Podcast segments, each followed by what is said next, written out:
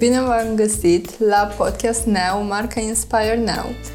Aici avem cu noi pe Larisa Mureșan, care ne va povesti în mare despre cartea ei lansată recent. Bună, Larisa! Salut și bine v-am găsit! Mulțumesc pentru invitație! Podcast Now. Inspirație pentru stare de bine. Cum te simți alături de noi? Super! Mă bucur că, că m-ați invitat și că o să avem ocazia să discutăm despre carte. Ne bucurăm să te avem aici. Um, Haideți să începem cu lucruri despre tine, să te cunoaștem mai bine. Am înțeles că îți place dansul. Da, dansul este una dintre pasiunile mele, care m-a ajutat pe perioada uh, studierii tezei de doctorat. Și oarecum acolo a fost locul unde mergeam de fiecare dată și mă relaxam și uitam de toate problemele pe care le aveam, respectiv de toate deadline-urile și task-urile din, de la doctorat. Și ce fel de dans practicai acolo? Latino, salsa, bachata, kizomba. Um, alte metode de relaxare mai aveai ca să elimini stresul studiilor? Îmi place foarte mult să citesc și de fiecare dată când voiam să citesc altceva în afară de articolele pentru facultate, îmi, îmi luam câte o carte și citeam. Ai un gen preferat? Eu zic că romanele de dragoste, dar în ultima vreme m-am axat foarte mult pe partea de dezvoltare personală și am început să citesc cărți în direcția asta. Am văzut că ai și o pagină P H D Blonde's Journey. Cum te-ai, des- cum te-ai decis să deschizi această pagină, să împărtășești experiența ta? Ideea mi-a venit în anul doi de facultate, adică anul doi la doctorat, când urma să intru în anul trei și am zis, ok, trebuie să fac ceva ca să mă motivez, ceva ca să îmi urmăresc eu parcursul, să văd cum ajung din punctul în care eram atunci la finalizarea tezei. Mi-am pus ca deadline să termin în trei, în trei ani. Și mi-aveam la dispoziție douăsprezece luni, motiv pentru care am, am început proiectul P H D Blonde's Journey, în care postam în fiecare zi câte un story despre cum mă ajută pe mine, cum mă ajut eu în fiecare zi de orice lucru care, cu care interacționam, ca să scriu la teza de doctorat. Și așa a luat naștere, să zic, proiectul P H D Blonde's Journey. Ulterior, am vrut să-l duc un pic în zona de blog sau chiar vlog, însă ideea a rămas un pic în aer, am zis că să se mai liniștească lucrurile, să termin tot și apoi să văd de unde le iau de la capăt. Ce frumos! Peste atâția ani ai amintire, pagina de Instagram, stories, absolut tot despre cum a fost tot parcursul. Și spune-mi despre anii tăi de studii, care mă gândesc că au stat la baza scrierii cărții. Da, teza de doctorat pe care am făcut-o în cadrul Facultății de Științe Politice, Administrative și ale Comunicării a avut ca și domeniu principal de cercetare influencer marketing. Acum, parcursul a fost unul relativ rapid, ca să zic așa, am reușit să finalizez în cei trei ani. Iar ca și studii, în momentul în care faci o cercetare, o realizezi o teză de doctorat, asta presupune foarte mult research. Asta înseamnă zeci de articole citite, articole științifice. Trebuie să te abonezi efectiv la un site cu articole, ca să zic așa, ca să fii la curent cu tot ce se întâmplă în mediul academic. Având în vedere că ai făcut și doctorat, ai lansat și o carte, ce te-a atras în acest domeniu? În primul rând, faptul că este un domeniu care se schimbă și foarte dinamic și ceea ce discutăm noi astăzi s-ar putea ca mâine să nu mai fie valabil. Și atunci, oarecum, e o provocare să studiezi un domeniu care e într-o continuă schimbare. Și al doilea lucru a fost faptul că e un domeniu creativ. Marketingul în sine este un, un domeniu creativ care te face să ieși din zona de confort și să dezvolți campanii creative. Motiv pentru care am vrut și eu să merg în direcția asta datorită creativității pentru a descoperi care sunt uh, acele mici detalii care stau în spatele unei campanii cu influenceri, pentru a o studia în, aprof- în profunzime. Și am înțeles că uh, activezi și în domeniul marketingului și, uh, și predai la Facultatea de Științe Politice. Da, într-adevăr. Lucrez de peste patru ani în cadrul unei agenții de marketing, în cadrul agenției Klein. Iar aici, oarecum, mi-am găsit locul, pentru că e jobul acela la care mulți dintre noi visăm, locul unde poți să-ți faci tu programul cum vrei, e foarte creativ, clienții pe care îi avem sunt foarte creativi, la fel și campaniile pe care le realizăm. Avantajul principal e faptul că lucrez cu oameni și fiecare om e diferit și nevoile lor sunt diferite, motiv pentru care tot timpul trebuie să înțelegem, să ne adaptăm nevoilor lor. Și partea, o altă parte faină e faptul că pot să lucrez de oriunde, ceea ce îmi permite să pot să mă ocup și de alte lucruri care îmi plac, cum ar fi dansul sau facultatea. Și da, într-adevăr, în momentul de față și predau la facultate, la noi, tot în cadrul Facultății de Științe Politice, iar de anul viitor, universitar, vom avea primul curs de influencer marketing în cadrul școlii noastre de la Cluj. Și cum se simte să predai studenților? E o senzație foarte faină și unică. Mi-am dorit de mică să, să ajung aici. Îmi amintesc că în timpul vacanțelor de vară îmi luam surorile și verișorii și orice vecin ajungea pe la noi și um, obligam să facă matematică în vacanțele de vară, repet. Și încă de atunci am știut că am așa o afinitate spre domeniu, spre a preda și cu timpul am tot încercat să văd unde mă potrivesc. Am predat și la clasa a douăsprezecea pentru practică, dar nu se compară cu momentul în care ajungi în fața studenților și poți să le predai tu ceva, adică e, e fain. Mă gândesc că se simte foarte diferită și puțin ciudat când te gândești că acum puțin timp erai tu cea care stătea în bănci, acum ești în față și predai. Nu se simte diferit. E o responsabilitate foarte mare, pentru că tu ca și profesor predai o materie care e într-o continuă schimbare și ea. Și atunci provocarea ta e să fii la curent cu totul, să poți să le duci ceva nou studenților, să înveți ceva, să învețe ceva de la tine. Și atunci când te gândești că există o foarte mare probabilitate ca și studenții respectivi să fie chiar mai mari decât mine, poate sunt la idee sau poate sunt în prelungire de studiu sau poate sunt care au venit mai târziu la facultate, iar posibilitatea să fie de aceeași vârstă cu mine, respectiv mai mari, e foarte mare. Și atunci e o responsabilitate, pentru că îmi doresc mereu să rămână cu ceva la final, să învețe ceva de la mine, să poată să aplice mai departe în viața reală. Având în vedere că activezi în domeniul marketingului, ai avut vreodată de făcut campanii care aveau un concept mai diferit de viziunile tale? Uh, nu, pentru că eu sunt cea care vine cu ideile. Și atunci toate ideile care au pornit de la mine, oarecum mi-am lăsat amprenta în ceea ce am făcut. Ca să nu am adoptat ideile altora, respectiv ale clienților. Dacă, de exemplu, vine un client și zice vreau să facem așa, nu înseamnă că e și corect. Și atunci trebuie văzut dacă e corect sau nu. Dar e fain aici că poți să-ți lași amprenta pe campaniile pe care le realizezi. Um, pe lângă această carte, am înțeles că ai mai publicat um, lucrări. Cum au fost acestea? Cum ai ales subiectul?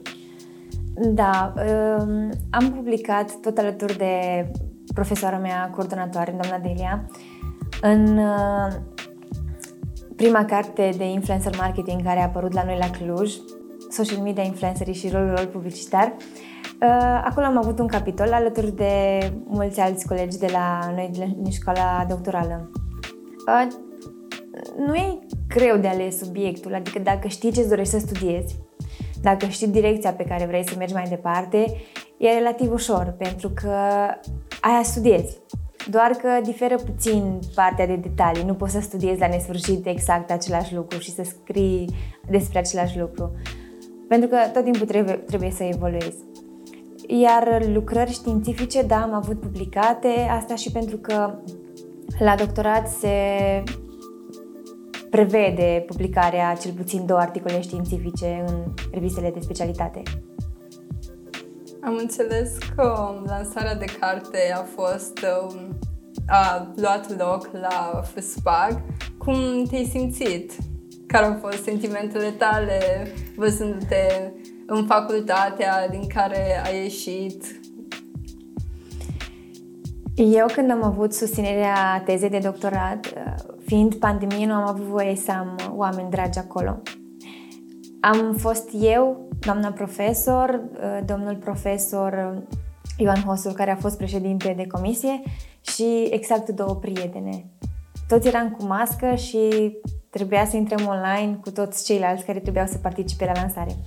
Și a fost așa un sentiment, nu neapărat de dezamăgire, dar așteptările mele erau altele. Speram ca până îmi susțin teza să ieșim din starea respectivă, ca să putem să interacționăm. Aveam nevoie oarecum de energie oamenilor în sală, pentru că am avut foarte mari emoții și uh, și acum îmi amintesc că m-am, m-am blocat la prima propoziție și n-am știut să, să merg mai departe, așa mari emoții aveam. Iar uh, la lansare mi-am permis să-mi aduc toți oamenii dragi, să-i chem să fie acolo alături de mine și să pot să-mi iau de la energia respectivă. Când am văzut sala plină de toți oamenii aia, uh, nu știu, e, mă, mă concentram foarte mult la ce aveam de zis, la discursul meu. Mi l-am notat de dinainte pentru că știam că o să am emoții și voiam să-l repet, însă după ce i-am văzut pe toți, am fost sigură că trebuie să citesc tot, că nu mai știam nici măcar cum mă cheamă sau care e rolul meu acolo. Dar a fost, a fost impresionant. Cumva un public atât de mare, mai ales în care sunt și persoane dragi, îți dă două sentimente și de iubire față de ei, de relaxare, văzându-ți toate persoanele dragi acolo, dar într-un fel nu neapărat anxietate, dar un pic de grijă ca să iasă totul perfect ca la carte, cum trebuie. Da. Să, să-i asigur și pe ei că ești bine, oarecum. Da. Trebuia să o asigur pe mama că sunt bine. N-am reușit să mă uit la ea decât la început, când am văzut că s-a așezat acolo și am zis, o, Doamne, mama aici, știam că o să vină, dar n-am putut să mă uit la ea, pentru că știam că o să, o să fie prea emoționant pentru mine. Și cum se corelează teza de doctorat cu cartea? A pus cumva bazele acesteia sau? Da, cartea stă la baza tezei de doctorat. Practic este publicarea tezei cu mici uh, ajustări și adaptări.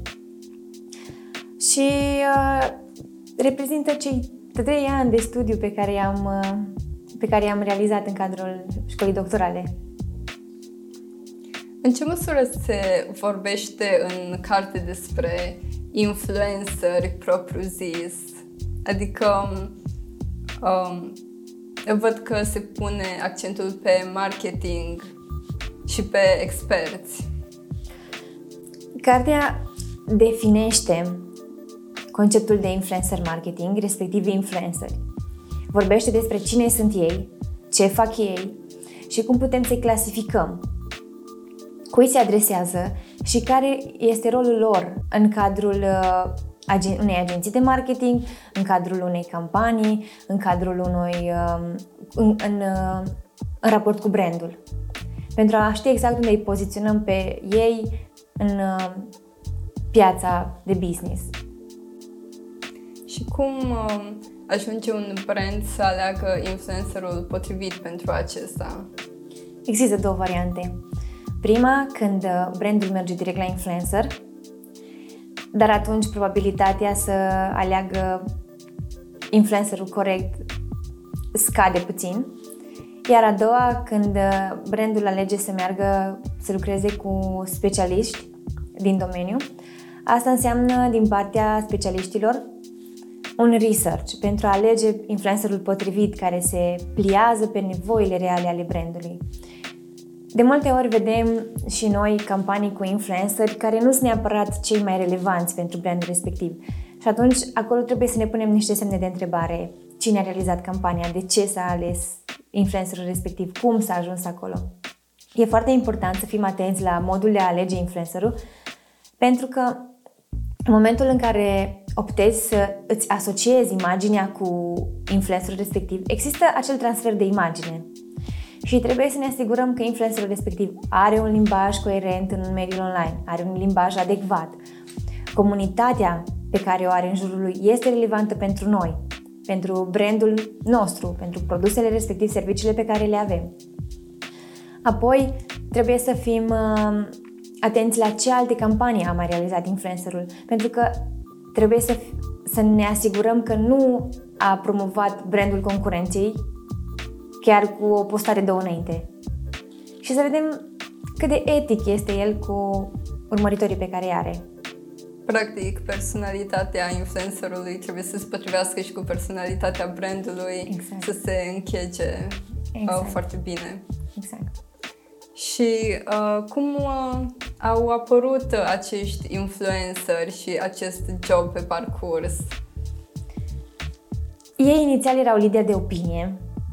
Încă din timpurile străvechi uh, au uh, fost oameni care influențau pe ceilalți, care își spuneau opiniile, iar ceilalți erau urmăritorilor în mediul offline, iar ușor, ușor a început să existe trecerea asta treptată din offline spre online.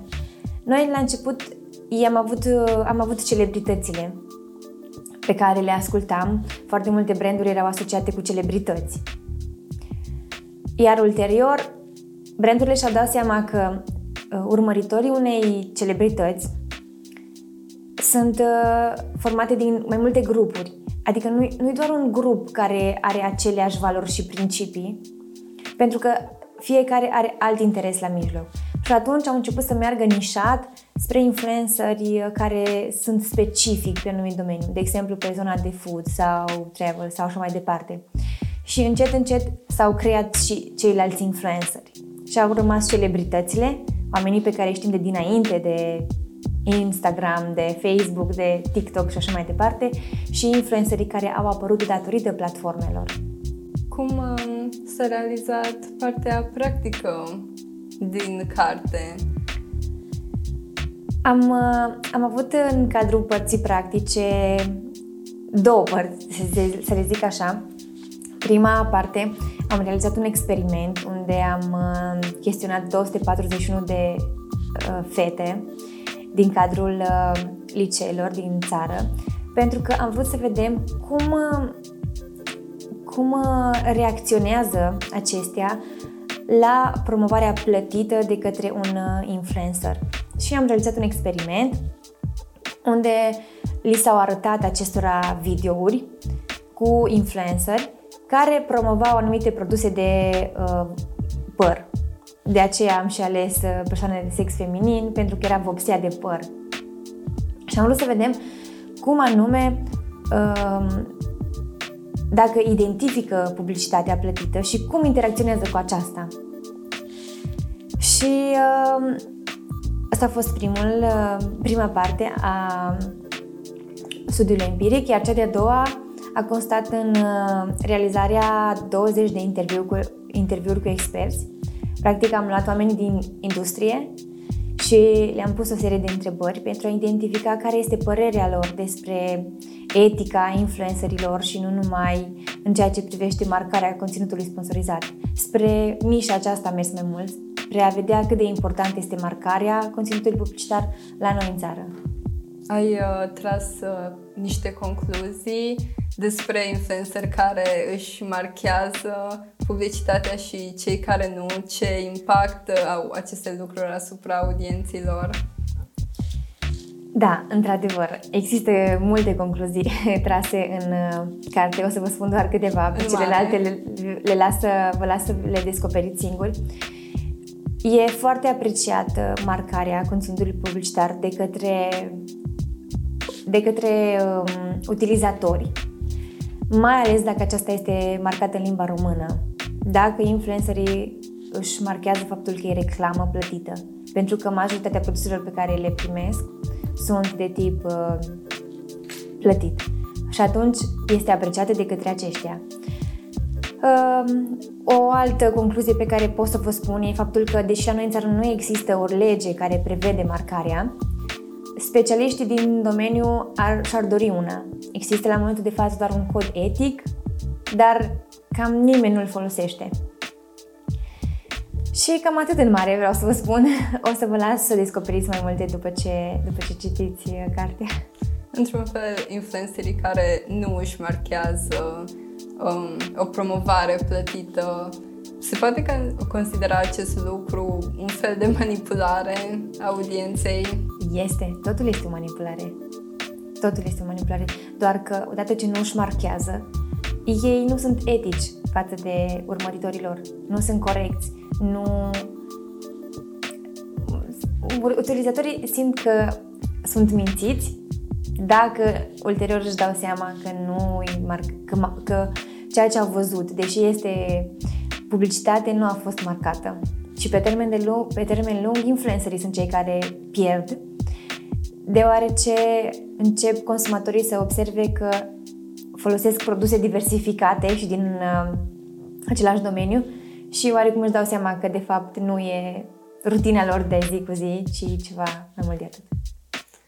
Um, dar influencerii uh, probabil au, au o echipă de marketing în spate care se ocupă de lucruri de genul, este mai mult decizia lor ce se întâmplă cu marcarea produselor. Nu toți, nu toți influencerii au o echipă de marketing în spate, să zic așa, dar trendul mai nou este să-și marcheze și ca și specialist de marketing am observat că oamenii solicită acest lucru. Specialiștii din domeniu solicită marcarea conținutului publicitar, dar până la urmă, neexistând o lege, e la latitudinea lor dacă vor să facă sau nu asta.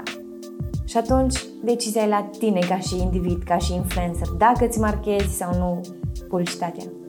În cazul în care nu este marcată, probabil se descoperă doar după o perioadă lungă de timp, pentru că influencerii pot declara că produsele acelea nu sunt o sponsorizare, sunt chiar ce folosesc și atunci pare destul de credibil.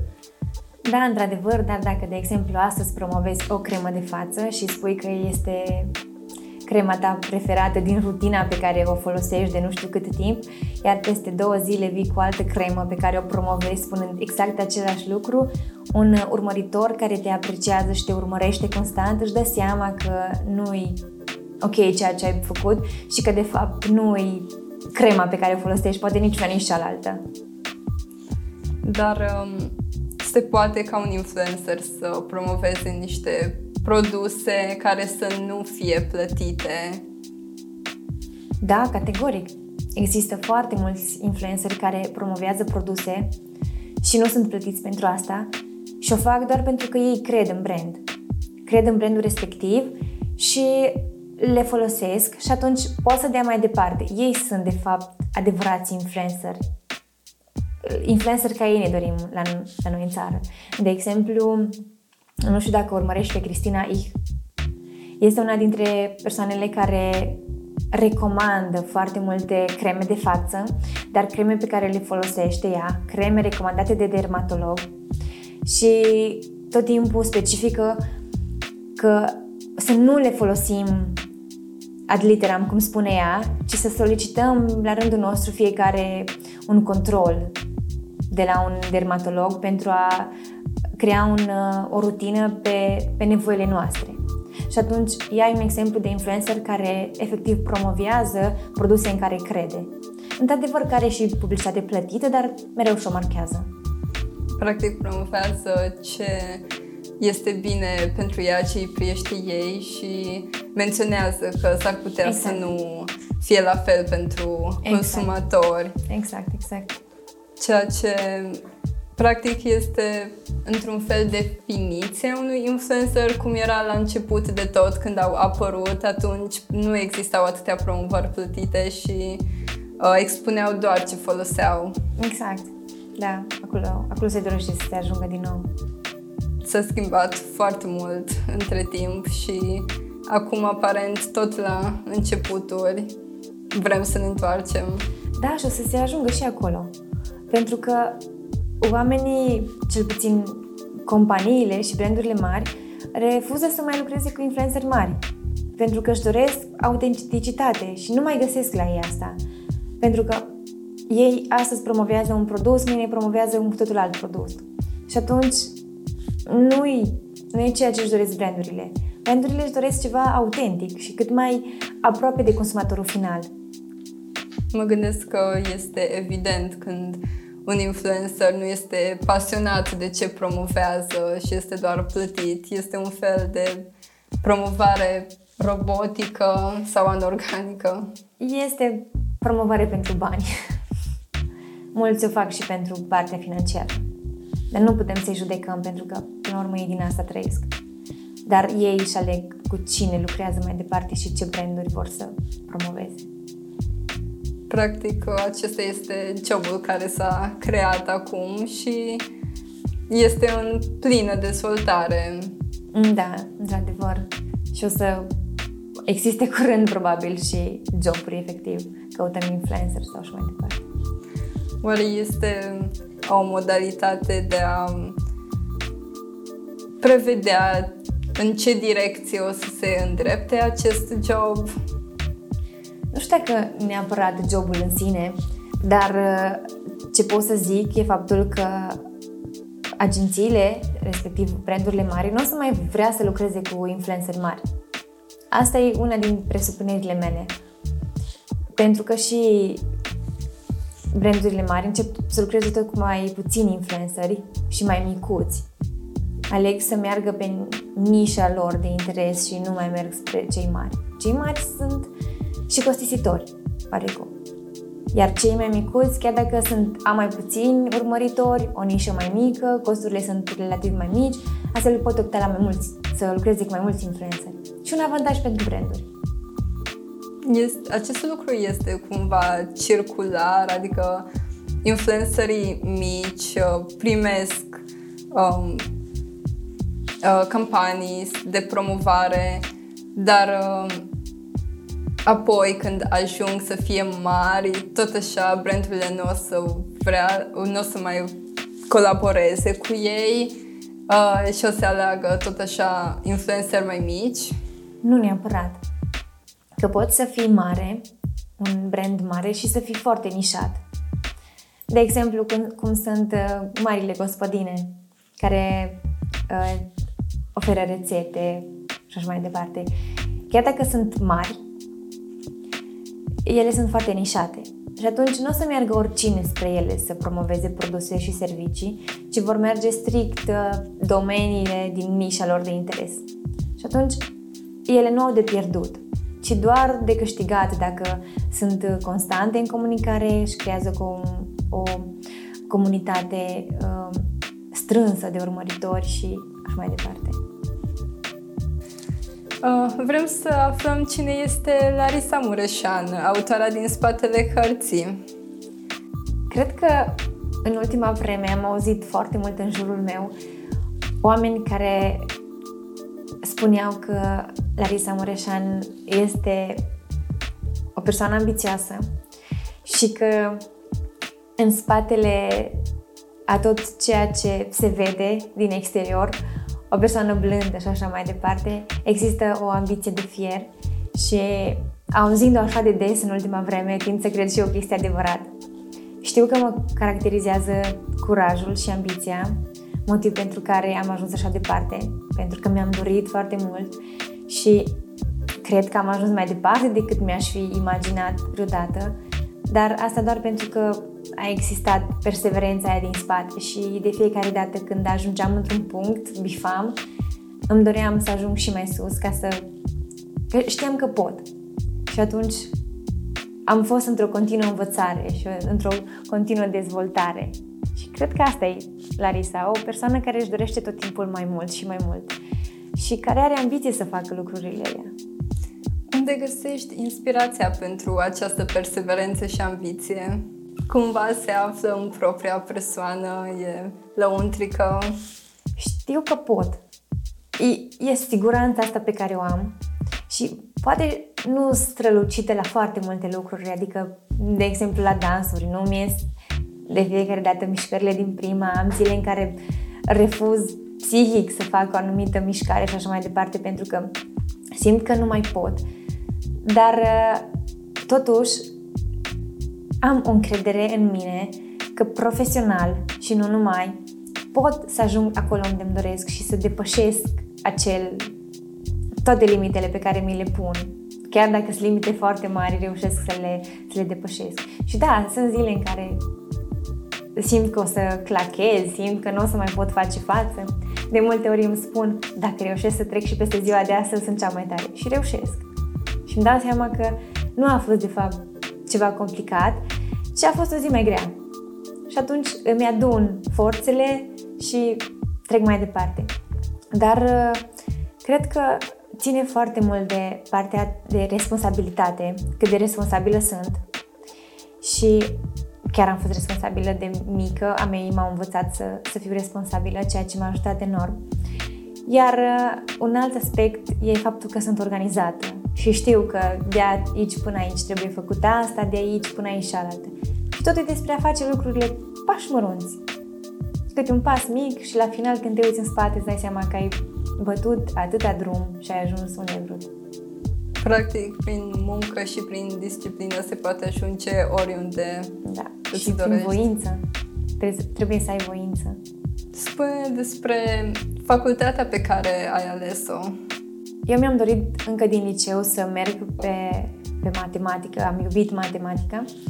În clasa a noua am participat la Olimpiada de Matematică pe țară, am câștigat ceva premiu acolo și îmi doream foarte mult să merg mai departe pe, pe profilul acesta. Însă, când am ales în clasa a douăsprezecea, am ales cu totul altceva și am mers pe, pe marketing. Am vrut să văd, am ales un profil economic la liceu și am vrut să văd mai mult despre ce-i vorba. Mi se părea mie că economie sună mai bine decât orice altceva. Și din liceu am interacționat prima dată cu marketingul. Atunci, vremea respectivă, am auzit la un moment dat de agenție de marketing și am zis acolo îmi doresc să ajung, la jobul la care visez, să lucrez într-o agenție de marketing. Iar când am uh, ales facultatea, deja a fost super simplu, că știam ce-mi doresc din liceu, știam că îmi doresc uh, marketing, pentru că l-am studiat și deși iubeam matematica, marketingul este locul unde poți să îmbini partea creativă cu cifrele. Și asta, oarecum am zis aici, locul meu aici trebuie să ajung. Am ales, am mers mai departe, am considerat din prima că am făcut cea mai potrivită alegere. Iar când a fost să aleg masteratul, l-am ales pentru că voiam altceva, în afară de marketing, voiam să studiez publicitatea, să merg în profunzimea domeniului și m-a convins doamna profesor Delia Balaban pentru că o auzisem la un eveniment și am zis, asta e... Vreau să fie profesoară și am ajuns să îmi fie nu doar profesoară, cum spune dânsa mama, e mama mea științifică. Oh, ce frumos! Între timp, în liceu sau în facultate, nu ai avut vreodată gânduri că poate ți-ar plăcea să încerci altceva? Nici măcar o secundă. Am, am avut o siguranță și, și în momentul de față mă simt foarte fericită și împlinită și tot timpul am zis, le zic prietenilor că mă simt printre puținii norocoși care lucrează în domeniu și fac ceea ce le place și o fac din prima. Nu am fost nevoită să încerc. Că am făcut pur și simplu din prima și mi s-a potrivit perfect și am zis că chiar sunt norocoasă pe partea asta. Nu ți s-a părut puțin greu să intri în acest domeniu, adică să găsești un job din prima exact cum ai vrut? Jobul nu l-am găsit din prima.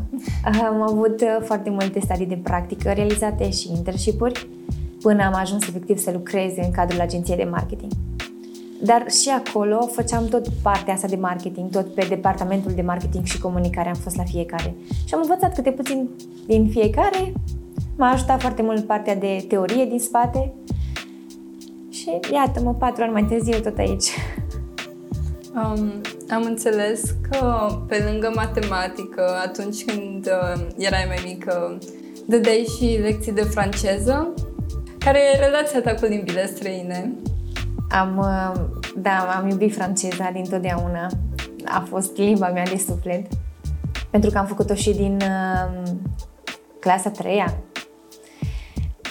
Ore nu predam, pur și simplu îmi obligam cunoscuții, cei mici, ca să, ca să studieze și ei, ca să învăț, ca să învăț și eu la rândul meu. Dar dacă ar fi să aleg între limbi străine și uh, matematică, aș alege matematica. Cumva tot se împină destul de frumos umanul cu, real, cu realul, deși matematica și marketingul rămân pasiunile principale. Da.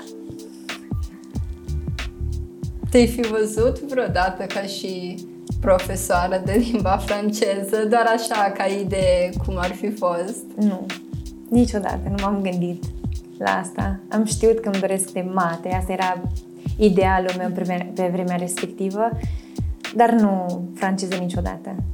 Te-ai gândit în timpul liber să înveți o limbă străină sau să continui cu franceza ca o formă de relaxare sau ca un hobby? De curând am fost plecată în Franța și uh, acolo oamenii nu prea știu engleză, motiv pentru care trebuie să vorbești limba lor.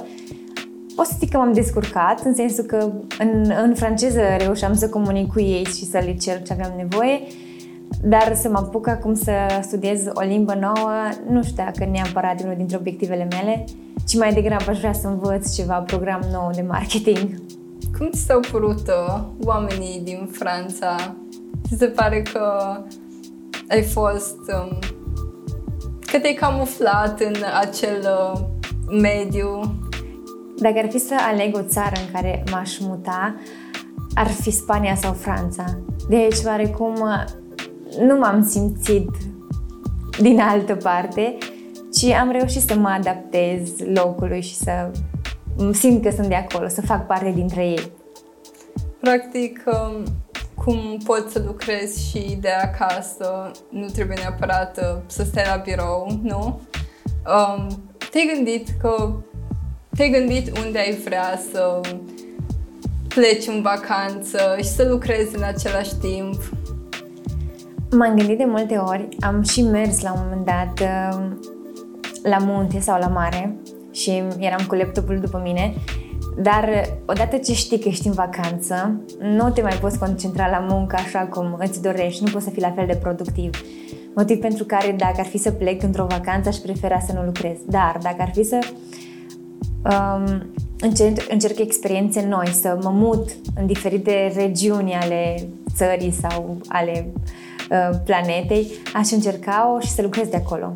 Asta ar fi altceva, dar să te gândești că ești în vacanță și lucrezi, nu. Te gândiți la o regiune a țării anume? La noi în țară? Da. N-aș pleca din Cluj. Poate, în cel mai uh, bun caz, uh, mi-ar plăcea Colibița. Mi se pare locul care îmi vine perfect, Marea cu muntele, și acolo e potrivit pentru oricine. De cât timp ești în Cluj? nouă ani. Se împlinesc nouă ani. Și ți s-a schimbat cumva percepția asupra, asupra orașului de când te-ai mutat aici până acum? Mi se pare un oraș tot mai mic. Un oraș unde toată lumea cunoaște pe toată lumea. Sau cunoaște pe cineva care cunoaște pe cineva. Nu e nici Clujul așa de mare pe cât pare. Doar că e puțin altfel față de multe alte orașe din, de la noi din țară. E un oraș frumos, e tot mai modern, să zic așa. Dar, da, se schimbă în percepție, mentalitate, tot. Se schimbă, nu știu, inclusiv modul în care vorbești. Am observat că oamenii își schimbă dialectul odată ce ajung la Cluj. Toată lumea îl ia în brațe pe noi. Așa-i, na. Um, și oare, cum ți se pare... Cum ți se par oportunitățile de angajare în marketing în Cluj? Pe partea de marketing în Cluj suntem încă un pic înapoiați. Dacă e să ne raportăm la adevăratul marketing, acela se face la București și abia apoi la Cluj. Până și cele mai mari branduri au sedii la București, nu la Cluj. Și atunci toate bugetele care se învârt sunt acolo. Dar încet, încet și Clujul începe să se dezvolte pe partea asta și marketingul începe să crească. Cred că mai avem până să ajungem la nivelul celor de la București, dar uh, oportunități sunt pentru fiecare și oricine își dorește să învețe lucruri noi, poate să învețe. Cursuri există în domeniu, nu e neapărat să vină de la București sau de la Cluj cursurile, dar uh, oportunități sunt, cum ziceam. Deci um, nu regret că... Nu ai încercat vreodată să vezi cum este marketingul în București?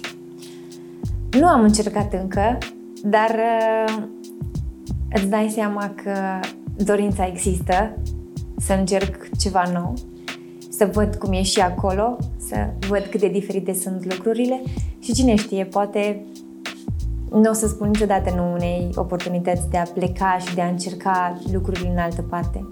Dacă, poate nu mâine, dar dacă într-un viitor apropiat o să am oportunitatea să schimb orașul, nu aș, n-aș sta foarte mult să mă gândesc la asta. Probabil trebuie să existe și o anumită compatibilitate cu orașul respectiv. Da, oamenii la București sunt un pic mai reci decât noi, asta toată lumea poate spune. Și acolo sunt, din ce am observat eu, sunt mult mai... individualiști, mult spus, dar să-și facă treaba bine, să meargă acasă și atât. Jobul lor chiar se încheie acolo. Aici la Cluj noi suntem un pic mai implicați. Adică, ok, dacă clientul are nevoie de ceva și după programul de lucru, o să facem în așa fel încât să fie bine sau ne ajutăm foarte mult dintre noi colegii, suntem foarte receptivi, comunicativi, vorbim cu toată lumea și așa mai departe. E, e un pic altfel. Practic, o bucurie a jobului este și relația cu colegii. Nu doar cu colegii, cu clienții. Marketingul și comunicarea îți permit să ai contacte cu oameni, să ai cunoștințe, să-ți creezi un grup de oameni, o comunitate în jurul tău, oameni de specialitate sau nu numai, care, care sunt acolo și la care poți să apelezi când ai nevoie de ceva. Asta e avantajul de a lucra în comunicare, pentru că poți comunica. Toată lumea se ajută reciproc. Categoric. Și oare acest lucru ar fi la fel și la București, de exemplu, unde oamenii ar fi mai reci? Crezi că este o caracteristică nu neapărat specifică, dar mai proeminentă aici? Nu știu să-ți răspund la întrebarea asta, nu am interacționat ca să știu.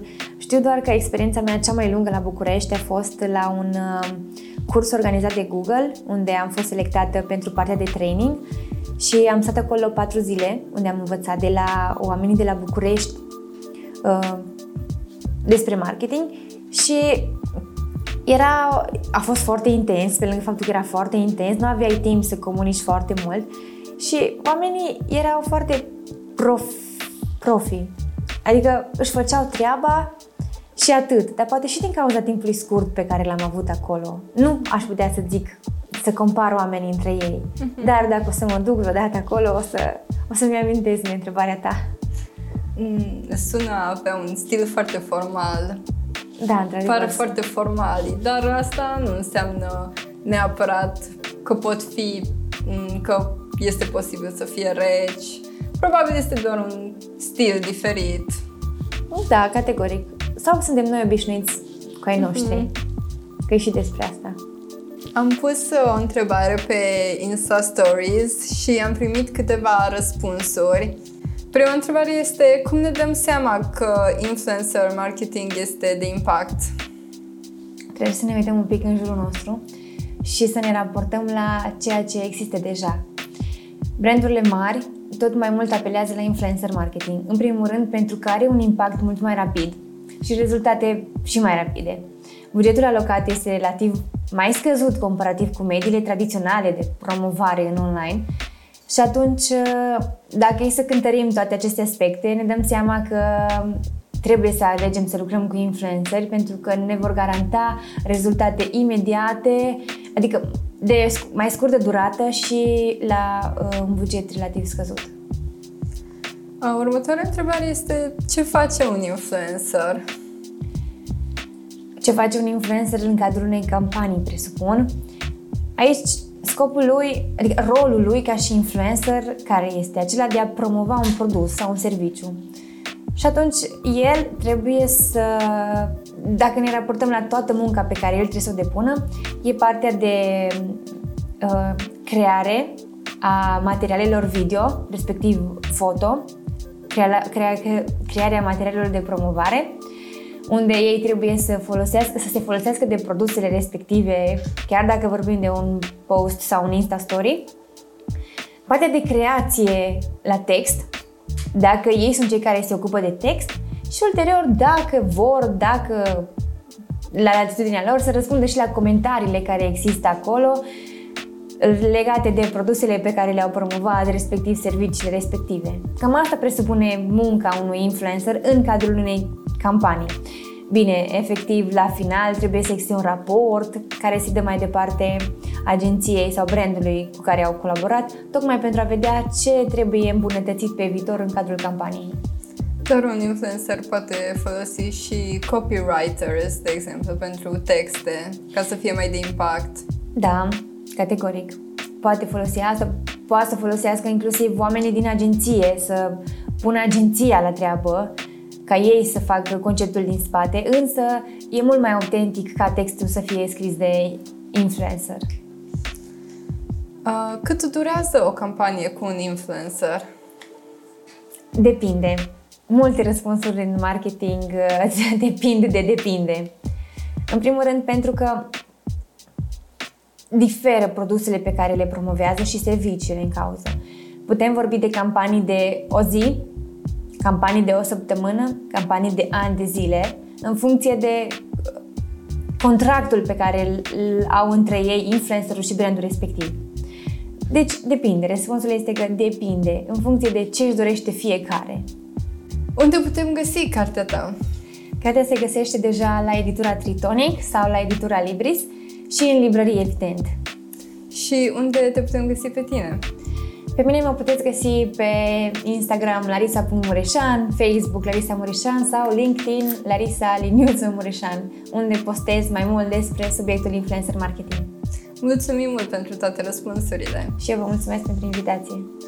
Le mulțumim mult și celor de la Stables că ne-au găzduit în această locație.